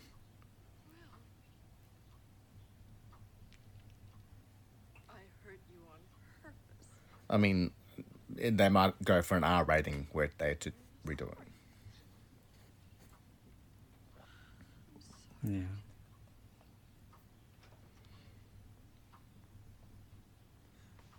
Ern, darling. Helen and I want to apologize. Tony, Yes. Stairs. We've got it out you admit you thought I was cheap. Yeah. I hated you and envied you. Yes. I thought you were cheap. You. You did. I did too. You, you did. And you took my boyfriends on purpose? I did. Mhm. I blew them all Oh, that's all right. in the parking lot because I knew that's that was your specialty. That was the Tony special. the parking lot bajowsk. And Maddie needs work too. Could you taste You me? don't know, but uh, Just cut you at the knees.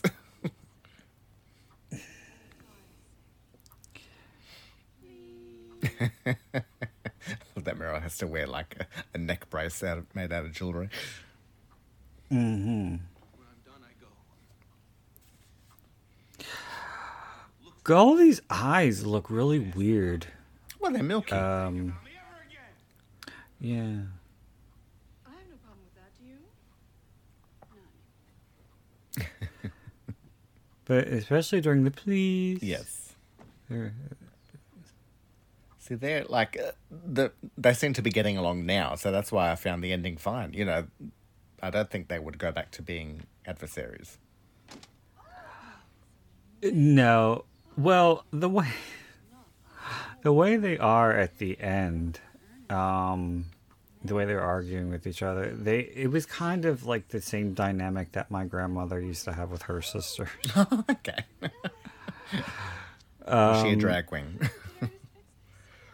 Because my grandmother, her, um, her sister bought the house that was directly behind my grandmother's house. yeah.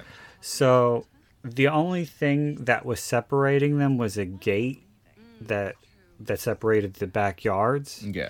And when my grandfather was alive, he took the fence the fence down. So when they wanted to visit each other, all they had to do was go from one back door to the next. Yeah. Um, Uh, and they used to sit they used to sit in my grandmother's house a lot and watch TV and it would it would ultimately um, lead to explosive arguments that would be quite funny because of the way they used to scream at each other. Yes.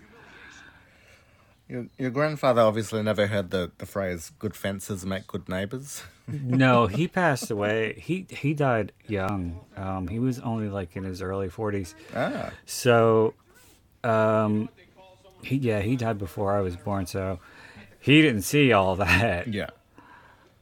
Like I do feel, I do think that like cabin fever is real, and like it does happen in families when they spend a bit too much time together. I've lived up to my promise. Well, yeah. If you don't have your own space, yes. yeah. Um. Was uh, moonlighting a comedy? Yeah. It was okay. Well, and Cybill Shepherd did not like working with Bruce Willis. Although well, they didn't like each other. yeah. I think Sybil gets a bit of a bad rap as well. Because She wrote a book. didn't her and Christine not get along? Um, no. They were okay. Um, she had issues. I don't think they were really bad. But I remember she had issues with Alicia Witt. Really? Oh, okay. Um, I don't remember what happened because I read the book so long ago, but there was some something. Uh, they had to do some taping or something. I don't know something important that had to be done, and Alicia wouldn't do it because she was having cosmetic surgery to have her the bump in her nose uh, shaved down Yeah. at that time, and Cybill was was not happy about it. Okay. oh, is that? that's Fabio. How he was Fabio popular, was yeah. so gross. It's all those Mills and Boons um, romance novels. Remember when he wrote or supposedly wrote Ah, yes. his own? I remember mainly. like I, I used to be on the covers, therefore that qualifies me to I write write when they them. died. Uh, I always remember he was on a roller coaster and got hit by a bird. Yeah, bird right in the in the nose. Yes. And that was the first time anybody had talked to him talked about him in like twenty years. yeah. I can't believe it's not broken. Everybody it was like Fabio, who the fuck's that? Oh, God. And then after that, never heard from him again. He was in Zoolander very briefly. Like he had a cameo. Well, that was like 2002. Yeah, yeah, yeah, yeah. Well, yeah, because he was like the. oh, I would say he was like the only male supermodel. Yeah. The most beautiful man in the cosmos. I mean, there have been models, male models, who have been very successful, like Antonio Sabato Jr. and stuff, but he really was, I think, more famous than anybody. Yeah, And it had a yeah. There were the supermodels that you knew by name. Um, and he was one that you could sort of rip out. One of the few men. Yeah. Though I feel like I never saw him grace the catwalk, but was just purely on romance books. Yeah, I think that was basically what. Yeah. Which is like a catalog uh, model, wait, wait, but for romance books. but yeah, and I think that's also interesting that um, for those books, the men always look like that Mm. on those covers, and this is really what you want your dream man, Prince Charming, to look like. oh, maybe. Um, but um, I remember I used to see those books on the on the in the supermarket. Yes. Yeah. like the Harlequin Yes. romance novels, and I always, or maybe they are, I don't know, but they always looked like they were hand drawn. Yeah. to me, I think they were. Or ma- yeah, so maybe. Mm. Like uh, they might be now put through a filter or something, but yeah, but I think back in those days they were probably Yeah, I wonder if photographed and even- then. I once saw um actually um this was a little while ago um some of our real estate um advertisements had a drawn picture of the of the house as opposed to a photograph and I once saw someone drawing out the front of a house I don't care for that. Okay. I'd be like, if I'm buying a fucking house, I want to see the fucking house, not Well, you're, somebody's supposed, you're caricature. supposed to go visit the house to check it out. If you're not buying it purely on bullshit. a picture. it could be false advertisement. I'm calling shenanigans. I don't like it. I wonder if James is still doing that. Maybe I'm not He sure. was taking Yeah. he was taking photographs of houses for sale. Forever? I mean, it sounds good, but what am I gonna do? What if I get bored? I wonder if they told Lisle um, Hang around with Madeline and Helen? that they didn't get to give him the potion the second time. What if I fall down a flight of And she was like, "Well, what the fuck? I'm not made of potion." everybody else? I'll have to watch everyone around me die. I don't think this is right. This is not a dream. This is a nightmare. No, didn't, I think they just go on the run, don't they?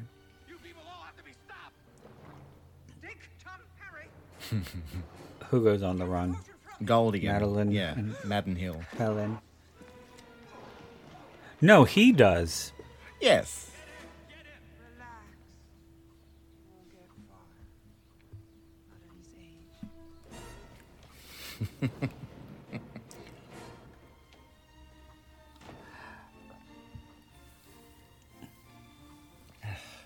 Well, and also, um, I thought it was interesting that. Um, oh God, I'm not gonna be able to put it as eloquently as Robert Zemeckis did. yeah, but it he said something like um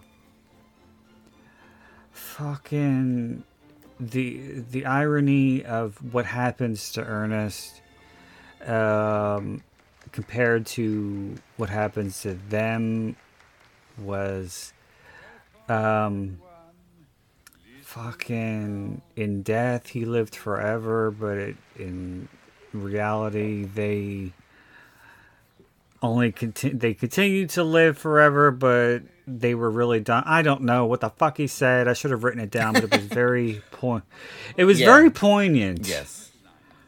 and i was like huh i never thought of it that, that way but that makes a lot of sense By living forever, they died, and by dying, he lived forever. Yeah, some shit like that. Um, now I have I would have a question for Lisle. Um, if this potion is supposed to make people all beautiful and shit, why is her henchman guy who's you know hawking the potion to people? Why is he so busted? Oh my god. it's quite nice. Um, I would not touch him with a 10 foot pole. And plus, he looked old. well, He definitely looked like somebody you would see in a hair salon. yeah, yeah, yeah. He kind of looked. Uh, maybe originally he looked like Tommy Wiseau, and now that's the best she can do. Mm, Maybe. Do you know is uh, Dark Castle still in production? That's Robert Zemeckis' production company, like for horror. I, I don't fucking know. We had this conversation before. Where I was telling, I was saying Castle. that it's supposed to be William William Castle's. It was supposed to be to make William remakes of William Castle movies. William Castle movies. What the? Fu- are you making fun of my American No, I'm making fun of my own Australian. That's not yours.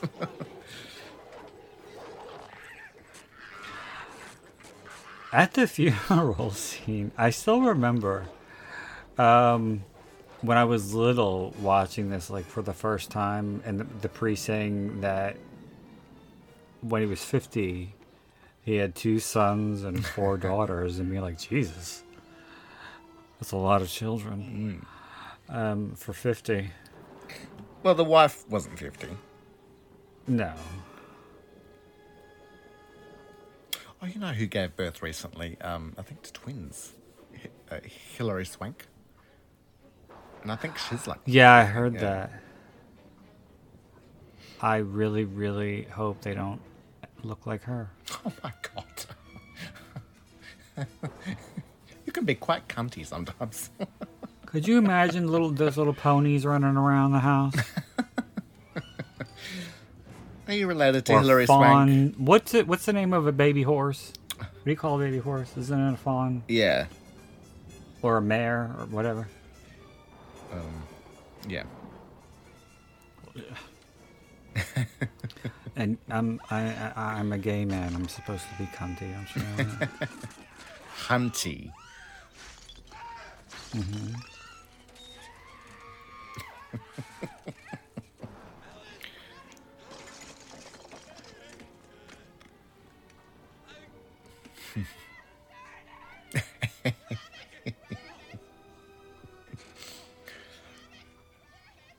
Just drop the scarf. Ernest, do you still have the potion? Do you still have it? I. I want like uh he didn't keep the potion. that's though, like yeah. that's like the um that's like in Soapdish Yes. when Sally with the turban. Yes. When Sally Field was hanging off the building. No, she had it. Yes, yes. Yeah, she unraveled the turban. Yes. Jeffrey.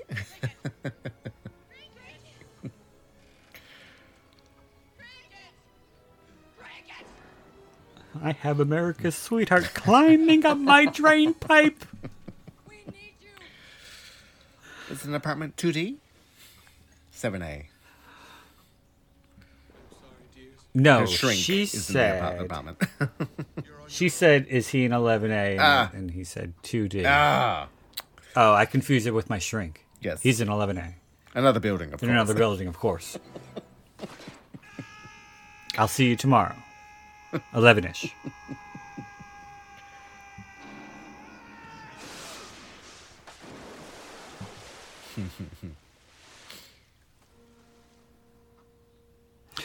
I wish I owned a movie theater. I would show only movies that I think should be gay cult classics. And then pause them when.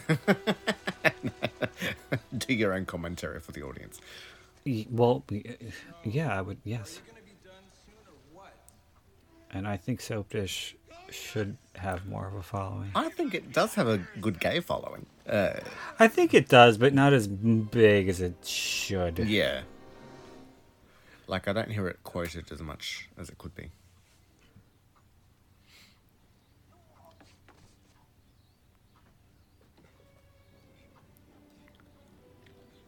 Oh, actually, they were talking about making Now, the one show, thing- just by the way. So, The one thing that I, I can't help it, I thought it the first time I saw this, and I still think of it every single time I watch it, when he when Ernest gets out of the pool, the models are going to go swimming with a pool filled of, with broken glass. Yes. See, I thought the guy was Probably um, not a good idea. What? I thought the guy was supposed to be the uh, the Doors singer. The Doors was he? I thought he was one of Tom, Dick, Harry. I don't fucking know. Because he sort of he, when he said, "Oh, that was pretty cool," you know, he, he sounds like um um uh, like a hippie. That was pretty neat. He said. Yes, that's yeah. We can't go back to Lisle's. She's beside I don't know. God, this reminds me I of never when I get a really bad sunburn.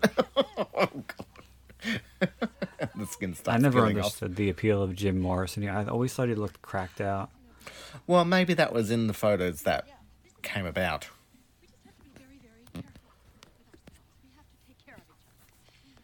I'll paint your ass, you paint mine. Um, is Val killed? Goldie Hawn's or Helen's um, response to what's happening to them is this is so embarrassing. she's humiliated that she's falling apart. she's more concerned about with with with what people are going to think. Thirty-seven This years so later. I I wished that it was another um multiple of seven. I know I'm stupid, but I think it should have been like forty-two years later. Now, Dr. Ernest Menville always This would have been like not too far from now. So it started seventy-eight, was it?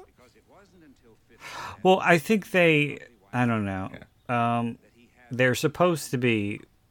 The majority of the movie is supposed to be in the present, Yeah. too. So, Yeah, yeah, that's um, true. Yes. so yeah, this wouldn't be too wouldn't be too far away. adopted children all around the world. A brilliant academic, as well as a That priest is in a lot of stuff. He's he's a very. Um, he worked. He's a very he was a very um very um seasoned character actor. yes.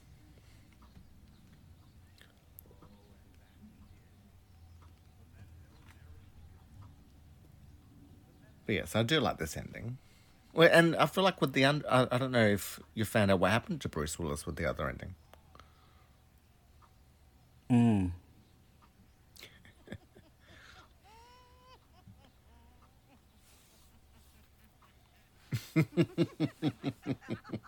and all the things, all the things that he went on to achieve, it's like wow. Mm. And all you had to do is just get the fuck away from them. Yeah, yeah. They were what was holding you back.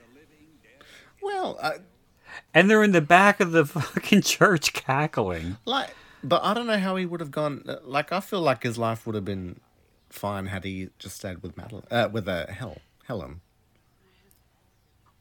Well, mm, But you know, maybe they've got this uh, needy relationship, uh, Madeline and Helen, where they sort of have to be in each other's lives.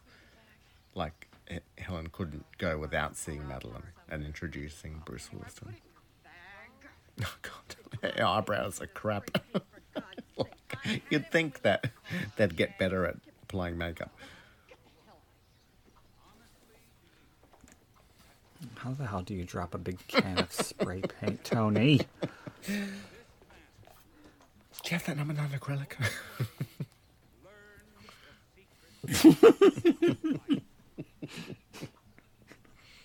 I always love it when Goldie says, "Let's get the hell out of here." yes. She's got great delivery. I like her. Though I, uh, um, I always think of you uh, in the House Sitter um, trailer. Uh, they use one of her deliveries that's not in the movie, and I know that's something that you just dislike. yes, I don't like that when there's alternate takes in the trailer. Yeah. That upsets me. What line? uh, she says, "I want this to work" or something like that. Um, and in the movie, it's a bit more like, I want. Oh yeah, I want this marriage. to yeah, work. yeah. What marriage? I must. God. I don't think anyone will notice, but I think you're gonna do a combo on the chin, babe. I look a bit acne scarred. Come on! How could you have lost your just thought I was a little runny. I knew I know where it was. Entire can of spray. Get off it! Has that ever worked, by the way, when you asked me where I last saw something? Yes. when? When you lost your index finger? I didn't lose it. It broke off. That's because you gotta carry a little inky beaky baby purse. My legs aren't working. I love though that that they can't. They're so fucked up that they can't even walk. yes, yes. Their legs are just like Like stiff. sticks. They're so stiff they just like hobble back and forth.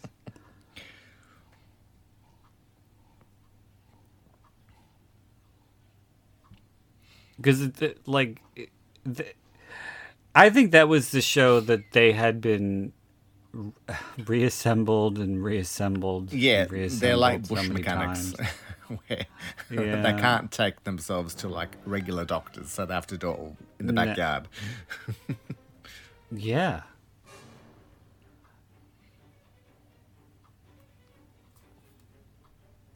And I think that also goes or lets the audience know that they're going to be all right, even though they're all Yeah, they're gonna like pull Broken themselves up. together. yeah, they're gonna they're gonna yeah, they'll be all right. well, because one of the hands was like drumming their fingers, so like Yeah,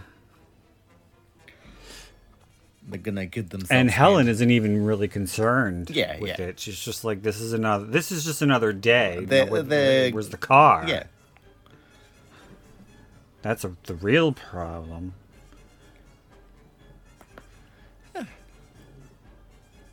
That was our two hundred. Well, not our two hundredth, your two hundredth episode.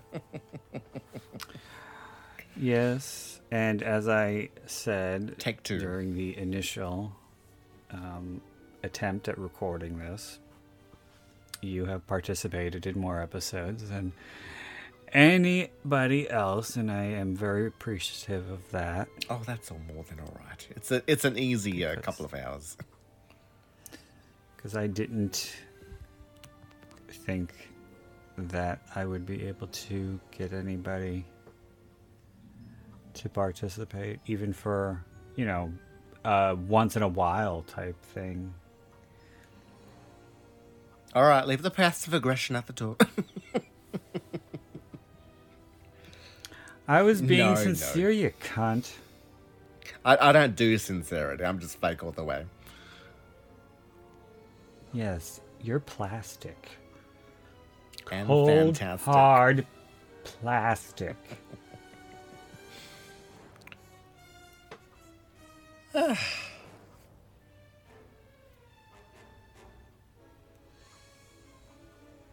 Oh, Mr. Willis had three assistants, Oh, I'm hmm. whereas everyone else just had one. Oh my god, I I huh. I I'm trying to cut back on the all roads lead to Madge, but you just say things that trigger me. But I remember it was like 10 years ago at least. It was a big fucking story and it was on the the talk oh, during God. the opening gossip session the story what was that was going around in all the tabloids and everybody was talking about it and everybody was so aghast madonna has two cell phones oh, God. everybody was like oh and i was i remember thinking i would have thought she'd had at least six yeah, like, I'd be surprised Um, that she only had two. Yeah. And to me it just made perfect sense that she'd had two Yeah. one for her private life and one for business Yeah. what is wrong with what, why is that so outlandish Like, what was the conversation that they were having about it? I think it was like they thought it was an extravagance, Oh, God. or um, how um, you know the the rich tend to spend their. It was like supposed to be like the rich spend their money on frivolous things well, that they don't. Maybe really she keeps losing her phone, and so she uses the other one to find it. It's possible. Yeah, you know, she's like, "Oh, can you ring up the number? I can't find where I left the phone."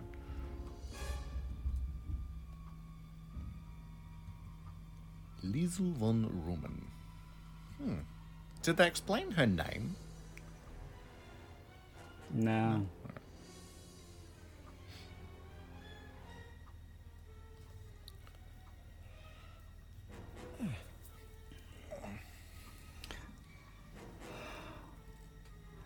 I'm surprised they never did like a straight to video sequel sometime in the Oh, like mid aughts or something. Something that you would see in the five dollar bin at Walmart. See, I thought they could have done like a cartoon series. But that would have been making it aimed too much for a uh, an adolescent Yes. audience. I suppose, I suppose. It- it but then sort of like again, they made. But then again, they made the Toxic Avenger into a Saturday That's morning right, yes. cartoon. But um, Even I remember I was like ten when that came out, and even then I was like, "What?" well, I saw the. How the, is I this a think I saw the cartoon for kids? Like up first, and then I saw uh, the Toxic Avenger video, and it was R, and I was like, oh. What's the R for? Is it. R for sex or for violence? Uh, is it, sorry, is Um, it is it highly you know Australian R? R can be for any number of things. no, but what It could be what was adult about I the mean, you Toxic don't- Avenger? oh, the Toxic Avenger isn't rated. Yep, yep. I thought you were talking about in general. I'm like, I'm not the fucking MPAA. Um, no, they never they never rated those. Um, Oh, okay. And here it was rated high for, for 18 year and plus. Well, it's very it's it's pretty it's pretty grisly. Some of the, I mean they. The, there's a scene where a kid is riding his bicycle at night, and these people who are like the hoodlums of the movie, they run him over, or they they run into him so he falls over the car, and then they back up and run over his head. And this is all for laughs, you see. Yep, yep. Um, but um, it I could not, I could not watch it when I was little because there's a a blind woman who is a she ends up being well his name's Melvin Toxie's girlfriend and there she's in a restaurant that's in the in uh, the midst of being robbed and the robbers shoot her guide dog Oh. it was like a uh, golden retriever, Oh. and it was supposed to be funny. Yeah. Um, and it shoots it like slides across the screen, Yeah. and I remember being like so disturbed by that when I was a kid. I was like, "This is not funny at all. Yeah, Why yeah. are people laughing?" Um, but I didn't. I refused to watch it for years after that. You took a I'm stance. still not that big on those movies. What? You took a stance. I took a stance. Um, you know,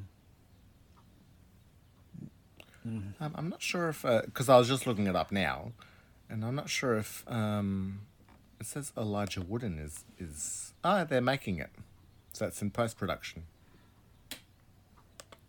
what Like the a re- re- a remake? Yeah.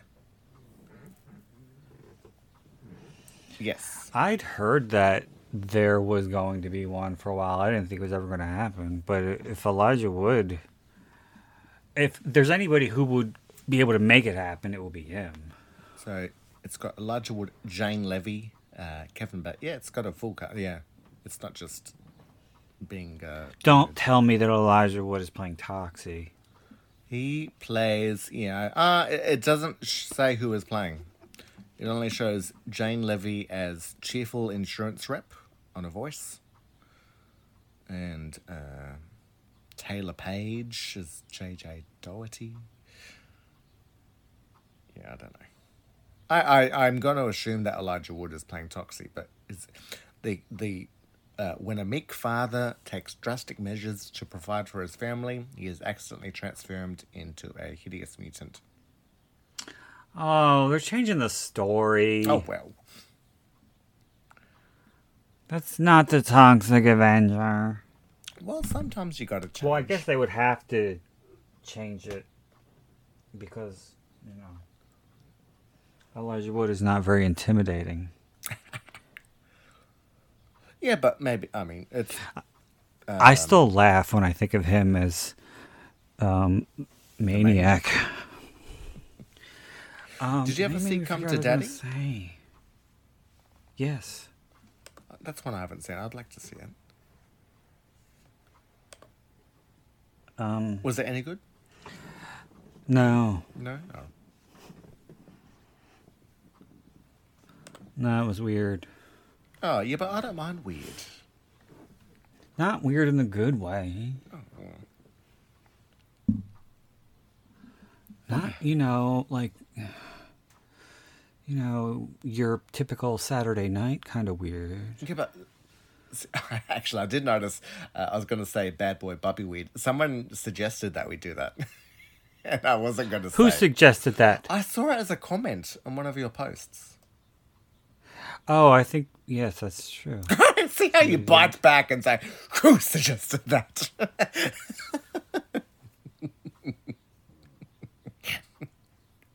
I feel like sometimes. Um, Well, I said I reacted that way as more of shock. yeah, yeah. Because nobody ever comments on anything except to say, I love that movie.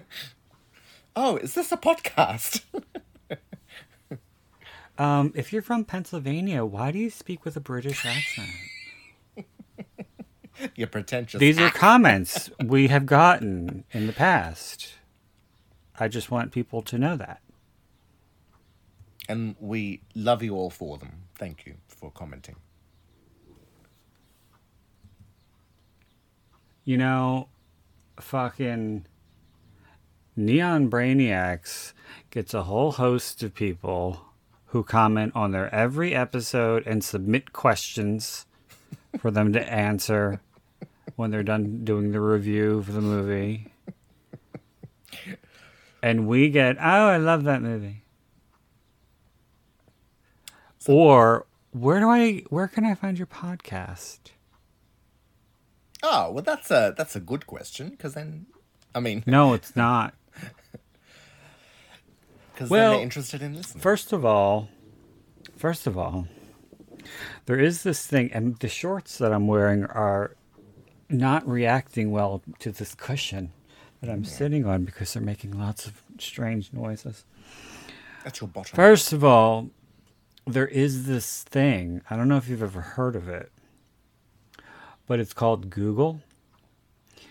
And what you can do is type questions in, like, for example, where do you find podcasts? And then you get these links that you can click on, and it will give you the answer. It's true. I'm I'm not with on Twenty century, Yeah. right? It's crazy. So I've been using Metacrawler. Is it kind of like that? No, Ah, because I was, I, I don't think think I'm so much anymore. But I had, I used to have to be a contrarian, just to be, you know, cunty. so for the longest time, I refused to use Google. I would just keep using Yahoo. I'm like, fuck everybody. I'm not going to Google. I don't need Google. yeah. You're gonna use uh, Firefox or whatever. Yahoo I used.